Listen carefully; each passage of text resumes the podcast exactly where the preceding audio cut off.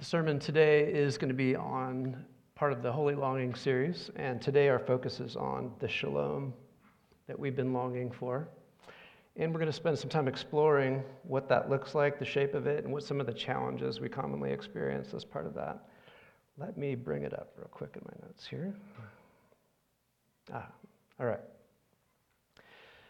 So I'm going to let you in on an Advent secret that some of you, if you've already been doing the devotional, might already know about. That we, all of us, have been sent from the future. We know what the future looks like, and we're invited to engage things here and now in a way that reflects the future that we come from. The future belongs to and is established by Jesus, and the kingdom is even here and now. And we can invite others to be a part of that future too, finding in Jesus the hope and certainty that all things are being and will be made right. People living in the time of Isaiah were worse off than we are.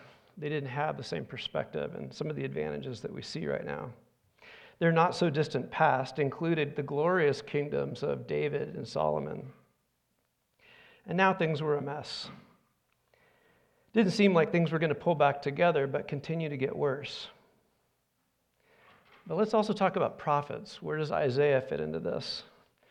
Prophets are usually known for calling out the problems in a culture. And Isaiah did plenty of that throughout the book. But they also spark the imagination of a culture for what it could and would be. And today we're going to focus on Isaiah 11, where um, Isaiah paints a picture of what could be. So, this is the passage that we're focusing on, and I'll go ahead and read it.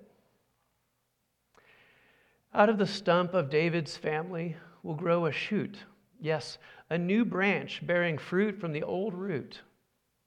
And the Spirit of the Lord will rest on him the Spirit of wisdom and understanding, the Spirit of counsel and might, the Spirit of knowledge and the fear of the Lord he will delight in obeying the Lord. He will not judge by appearance, nor make a decision based on hearsay. He will give justice to the poor and make fair decisions for the exploited. The earth will shake at the force of his word, and one breath from his mouth will destroy the wicked. He will wear righteousness like a belt and truth like an undergarment. And in that day, the wolf and the lamb will live together. Yes, the lion or the leopard will lie down with the baby goat. The calf and the yearling will be safe with the lion, and a little child will lead them all. The cow will graze near the bear. The cub and the calf will lie down together. The lion will eat hay like a cow. The baby will play safely near the hole of, a cobra. Yes, a little child will put his hand in a nest of deadly snakes without harm. Nothing will hurt or destroy in all my holy mountain, for as far as the waters fill the sea, so the earth will be filled with people who know the Lord. So, this is a poem, a prophetic poem. And thinking about what that means, this is the Holy Spirit working in Isaiah, drawing on Isaiah's experiences, what people's common visualizations were of antagonism within the natural world, fears that parents have for their children. And then he paints a picture here of a future that feels very different from the present that he's in. A future in which there's a leader who leads in these ways and not those. Those ways being the ones he already spent multiple chapters or multiple writings describing the shortcomings of, who possesses all of the riches of the wisdom of God, where appearances and rumor do not dictate what is true. Are we in a time where appearances and rumor dictate what's true sometimes? Where the poor and the wicked are dealt with as they ought to be. In that time, he says, all the conflicts and oppositions we are normally beset with will be lifted, even to the degree that it might seem unnatural. So Isaiah is stretching, and for him in his environment, he's like, you know what never happens? Leopards don't hang out with goats. Um, you don't let babies play near nests of snakes. These normal oppositions, imagine a place where something like that wouldn't be the case. And this child, this root of Jesse that we're imagining, is going to lead us into that situation. And then he says, and let me tell you more babies and cobras, he says. And there'll be no more hurting or destroying. And why? For as far as the waters fill the sea, so the earth will be filled with people who know the Lord. The reason for all this peace is because people know the character of God and what He's like and what He wants. So Isaiah is answering this question How does life with God end up for God's people? If all this stuff is broken, is He powerless to fix it? Are the solutions God brings always going to be piecemeal and temporary? The Holy Spirit, through Isaiah, says no. And this state of being in which everything is coming together under God's rule in the context of the Spirit's wisdom instead of breaking apart is shalom, God's peace. Let's talk about that. So, you've heard before the shalom is bigger than our usual concept of peace. It means interrelational wholeness. In translation, the Old Testament Hebrew uses the word shalom. In English, we've always translated that as peace. Once we move into the New Testament, which is written mostly in Greek, we're translating it again into peace. But probably the Hebrew shalom is going to be a better umbrella idea for us to work with. My favorite definition for that is one I learned a long time ago in a book by Cornelius Plantinga that I do recommend. And here's his definition. He says, In the Bible, shalom means universal flourishing, wholeness, and delight a rich state of affairs in which natural needs are satisfied and natural gifts fruitfully employed, a state of affairs that inspires joyful wonder as its creator and savior opens doors and welcomes the creatures in whom he delights. Shalom, in other words, is the way things ought to be.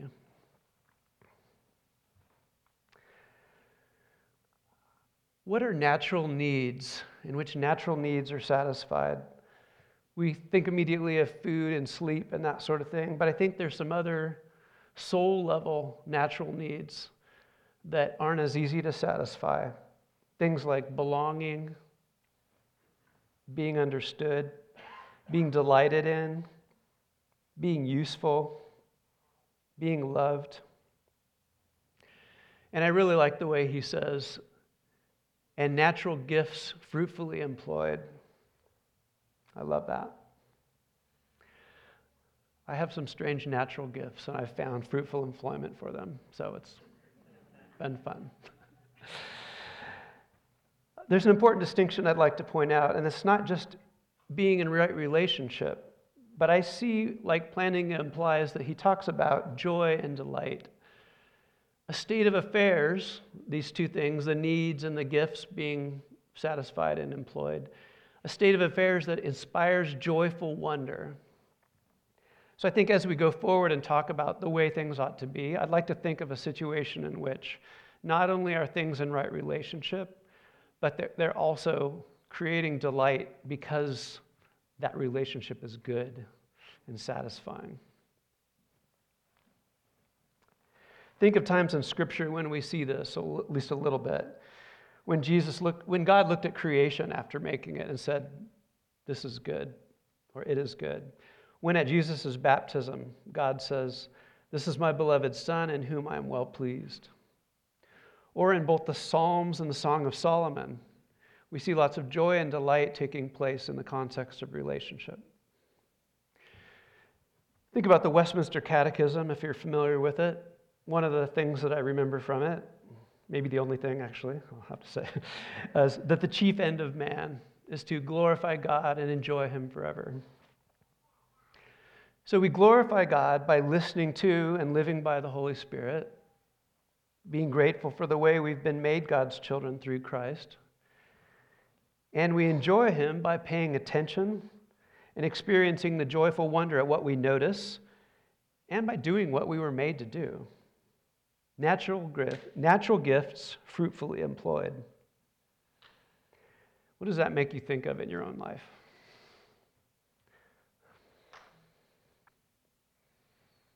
I know some of you are musicians, so it's that's an easy one, right?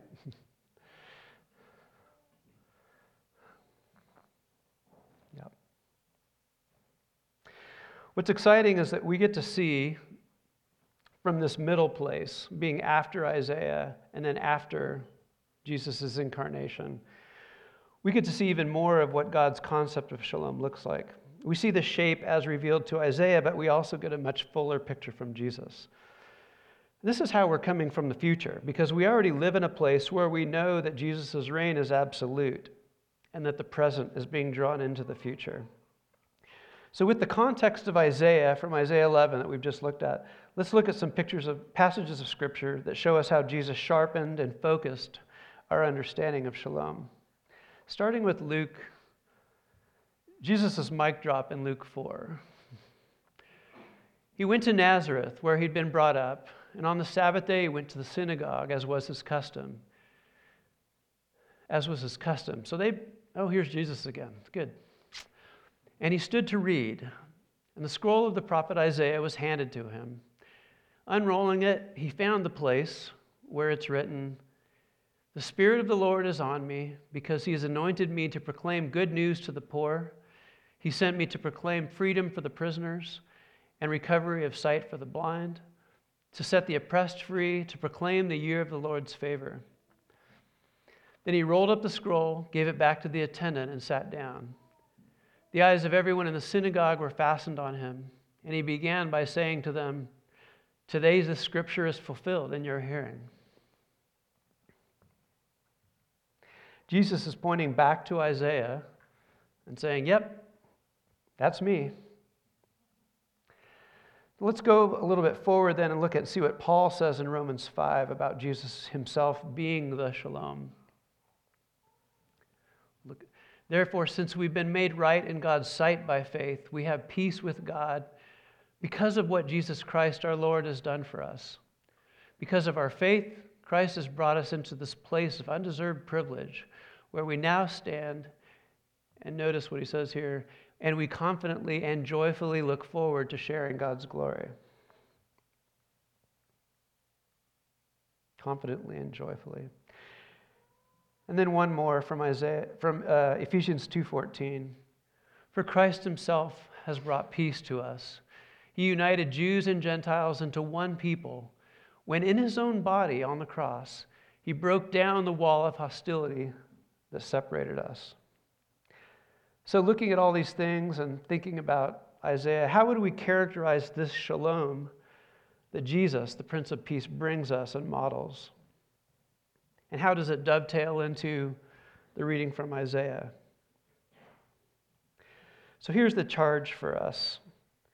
We, as the people of God, with the Holy Spirit in the world, are continuing the work of Jesus, representing the future hope of shalom. And these are things we should almost always think about being done together, even more than individually. Let's go through a few. The first, this, I'm just kind of painting a picture of some of the things that come right out of that passage. First is being characterized by a knowledge of God's character, fear of the Lord. Actually, there's one other that's missing here, and I'll just read it. It says, relying on the Holy Spirit for wisdom, knowledge, and understanding. So at the beginning of that Isaiah 11 passage, it talks about how the spirit of the, the spirit has given knowledge, the spirit's given wisdom, the spirit's ruling over and knows all of these things. And so knowing that the Holy Spirit has that for us um, is one of the things that's going to characterize our sense of shalom. Another piece of it is being characterized is by having a fear of the Lord, which for us in a lot of ways just means being fully aware of who God is, what He's done, what His power is, and having a sense of His character, which is transformative. We can't ignore it. Um, in that passage that we read, there was a section that talked about He will not judge by appearances. So, in that place of shalom, in an environment, interrelationally, we would not be being prejudiced or judging by appearances, but we would be operating under the Holy Spirit to know and treat people as if they are all made in God's image. So, next one being fair and just. This kind of goes to when Paul talks about now there are no slave nor free, no Gentile or Hebrew, no rich or poor. Isaiah regularly goes back to saying, hey, you bad rulers are not treating the poor and the rich properly. You're giving preference to the rich and not to the poor. So being fair and just often means um, not paying attention to those lines between rich or poor, but being equal. Uh, next, um, pursuing righteousness on behalf of those on the margins. That's part of what we saw in Jesus' life and part of what we're sensing all through these messages from Isaiah as far as who's taking care of the orphan and the widow and the stranger and the migrant. Um, being out from under, actually, have faith in God's ability to reconcile what is at odds.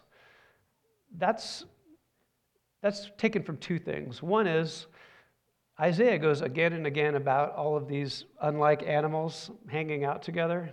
That's kind of reminding us, he's trying to condition us to this kind of perspective that even though we see these things out there that we don't think can come together in a way that glorifies God, God's able to do that. Um, in a way, Isaiah was talking about Eden when he was talking about all of those animals being together. And so, what he's talking about is um, there is a way that God has that to reconcile all the things that were broken outside of Eden and return us to a place where um, those things that are at odds right now are no longer at odds. And not losing hope in doing that. Uh, the next one is being out from under the oppression of fear. One of the other quotes we could have done from Jesus is saying, You know, my peace I bring to you, do not fear. Um, all the times Jesus said, Do not fear. Operating in a context of shalom means that our understanding of how we shape what ought to be isn't affected or influenced by the things we're afraid of. It's only affected by what we know God can control, what God can reconcile, and what God can do. The next thing that would characterize the shalom community or the shalom life would be, be our being willing, like Jesus, to be poured out to pursue people and to be among. Just as Jesus is with us, Emmanuel, God with us, Jesus also demonstrated his willingness both to pour himself out, to pursue people, and to also be among those, um, to really be with the people that, he, that need him. So, good examples of that, I keep thinking of uh, the jar of alabaster perfume. Um, uh, just the idea that God's given each of us this resource, this beautiful thing that we could pour out at the right time, at the right place to honor Him. Or we could keep it and sell it or avoid breaking it. Hey, I've always got that jar of perfume I can get back to. But we're being called to pour out those equivalent things in our own lives. So. And then lastly, knowing who holds the end of the story.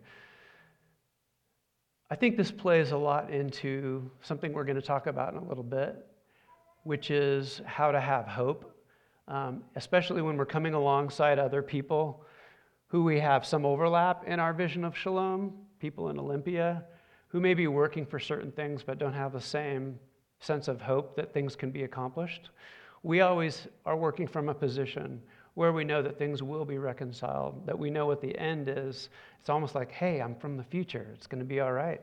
Let's do this thing. Let's do this thing together. It's worth working on now, even if in 10 years it didn't look like it did something. It's still worth the practice. So, if we're supposed to follow Jesus into the kind of life that I just described, I think one of the things we should be paying the most attention to is how we respond to that call.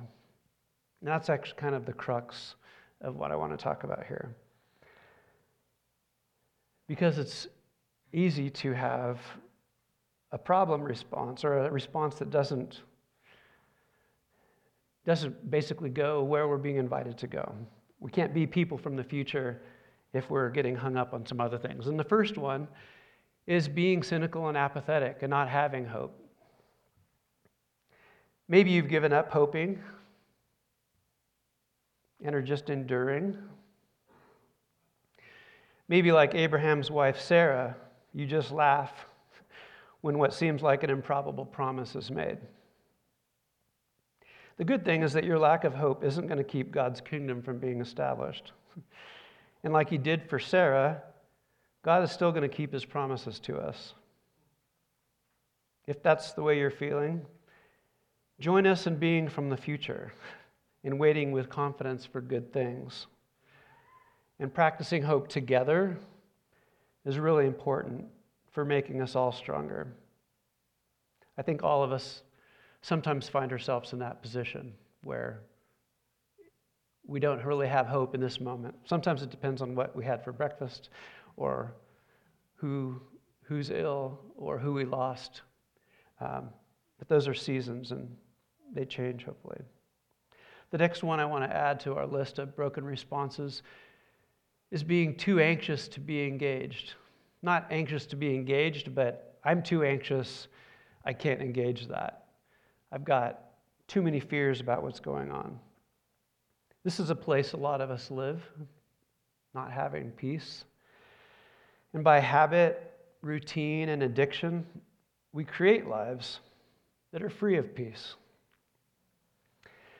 Maybe it feels peaceful to us sometimes, but often it's really just oblivion.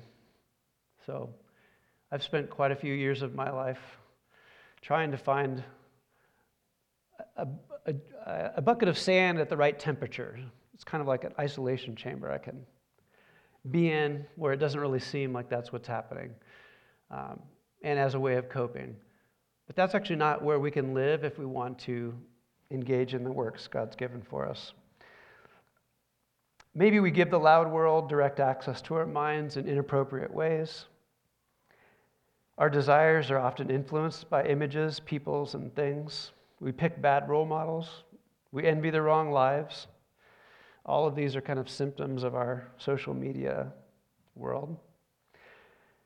The way away, the way away from that place requires discipline that we muster better in some seasons than others. But being intentional together, developing new habits, routines, and ways of thinking as a community.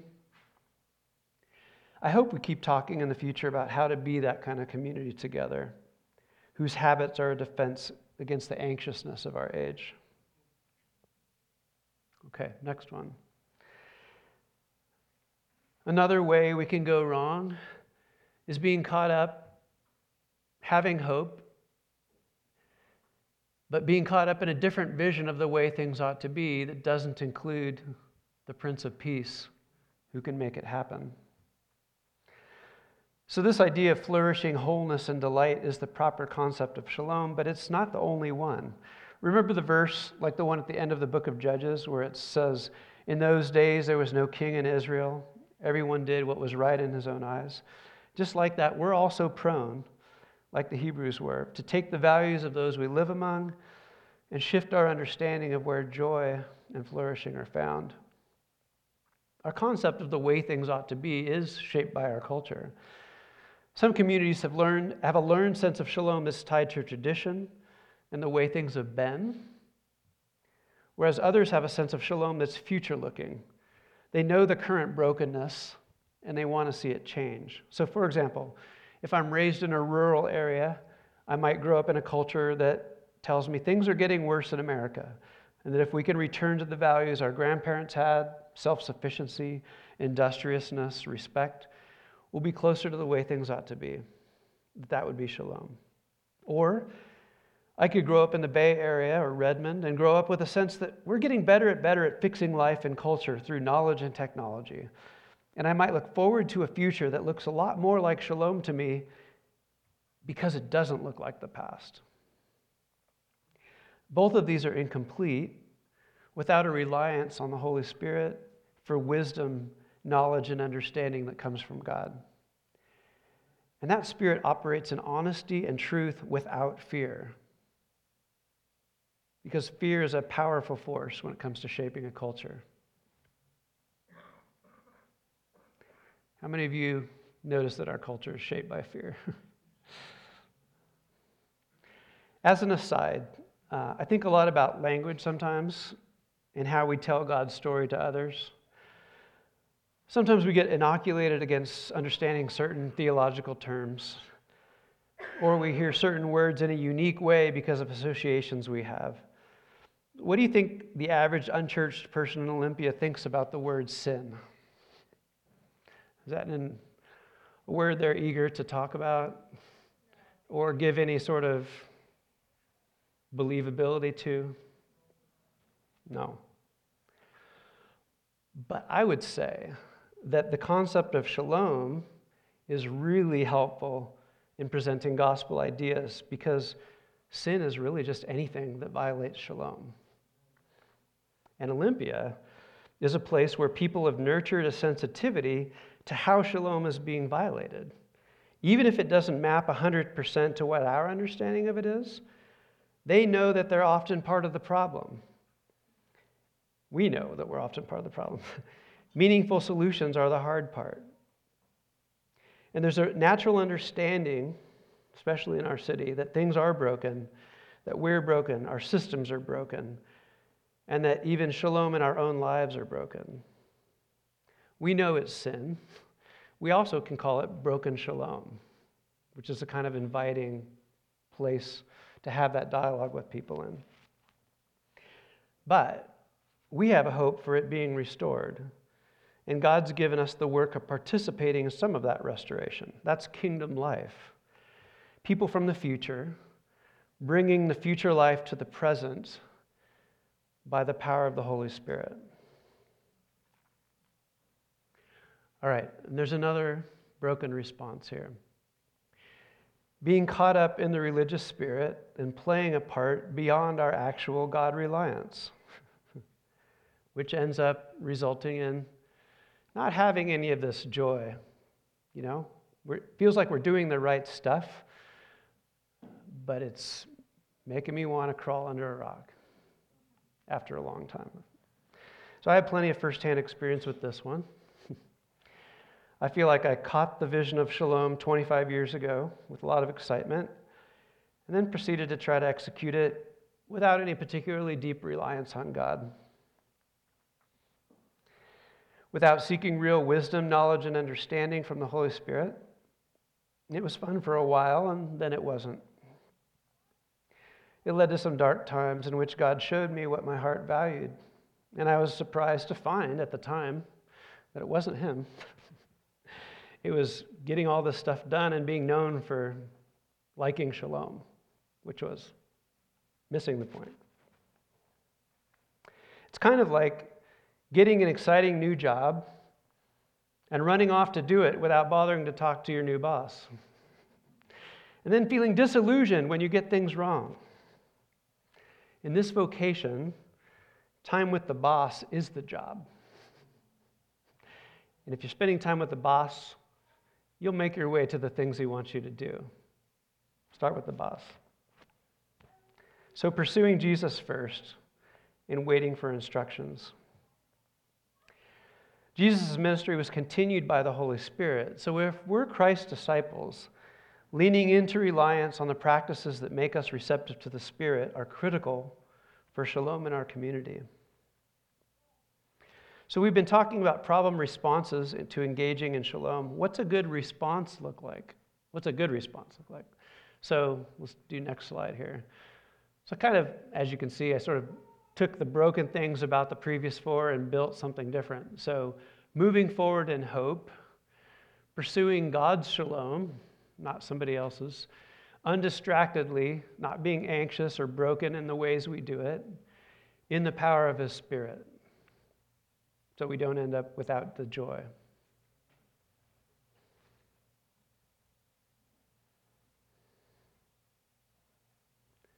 And that's where we got to. So I'm going to go ahead and pray and close us here. Father, this Advent, we ask you to establish us as a people of your future. Give us hope especially for those of us who live near despair. We ask that it truly be your shalom we pursue, that you would teach us to cultivate focus in a distracting and fear stoking world, and that it be by your Spirit that we do all this, and that your kingdom come, your will be done on earth as it already is in heaven.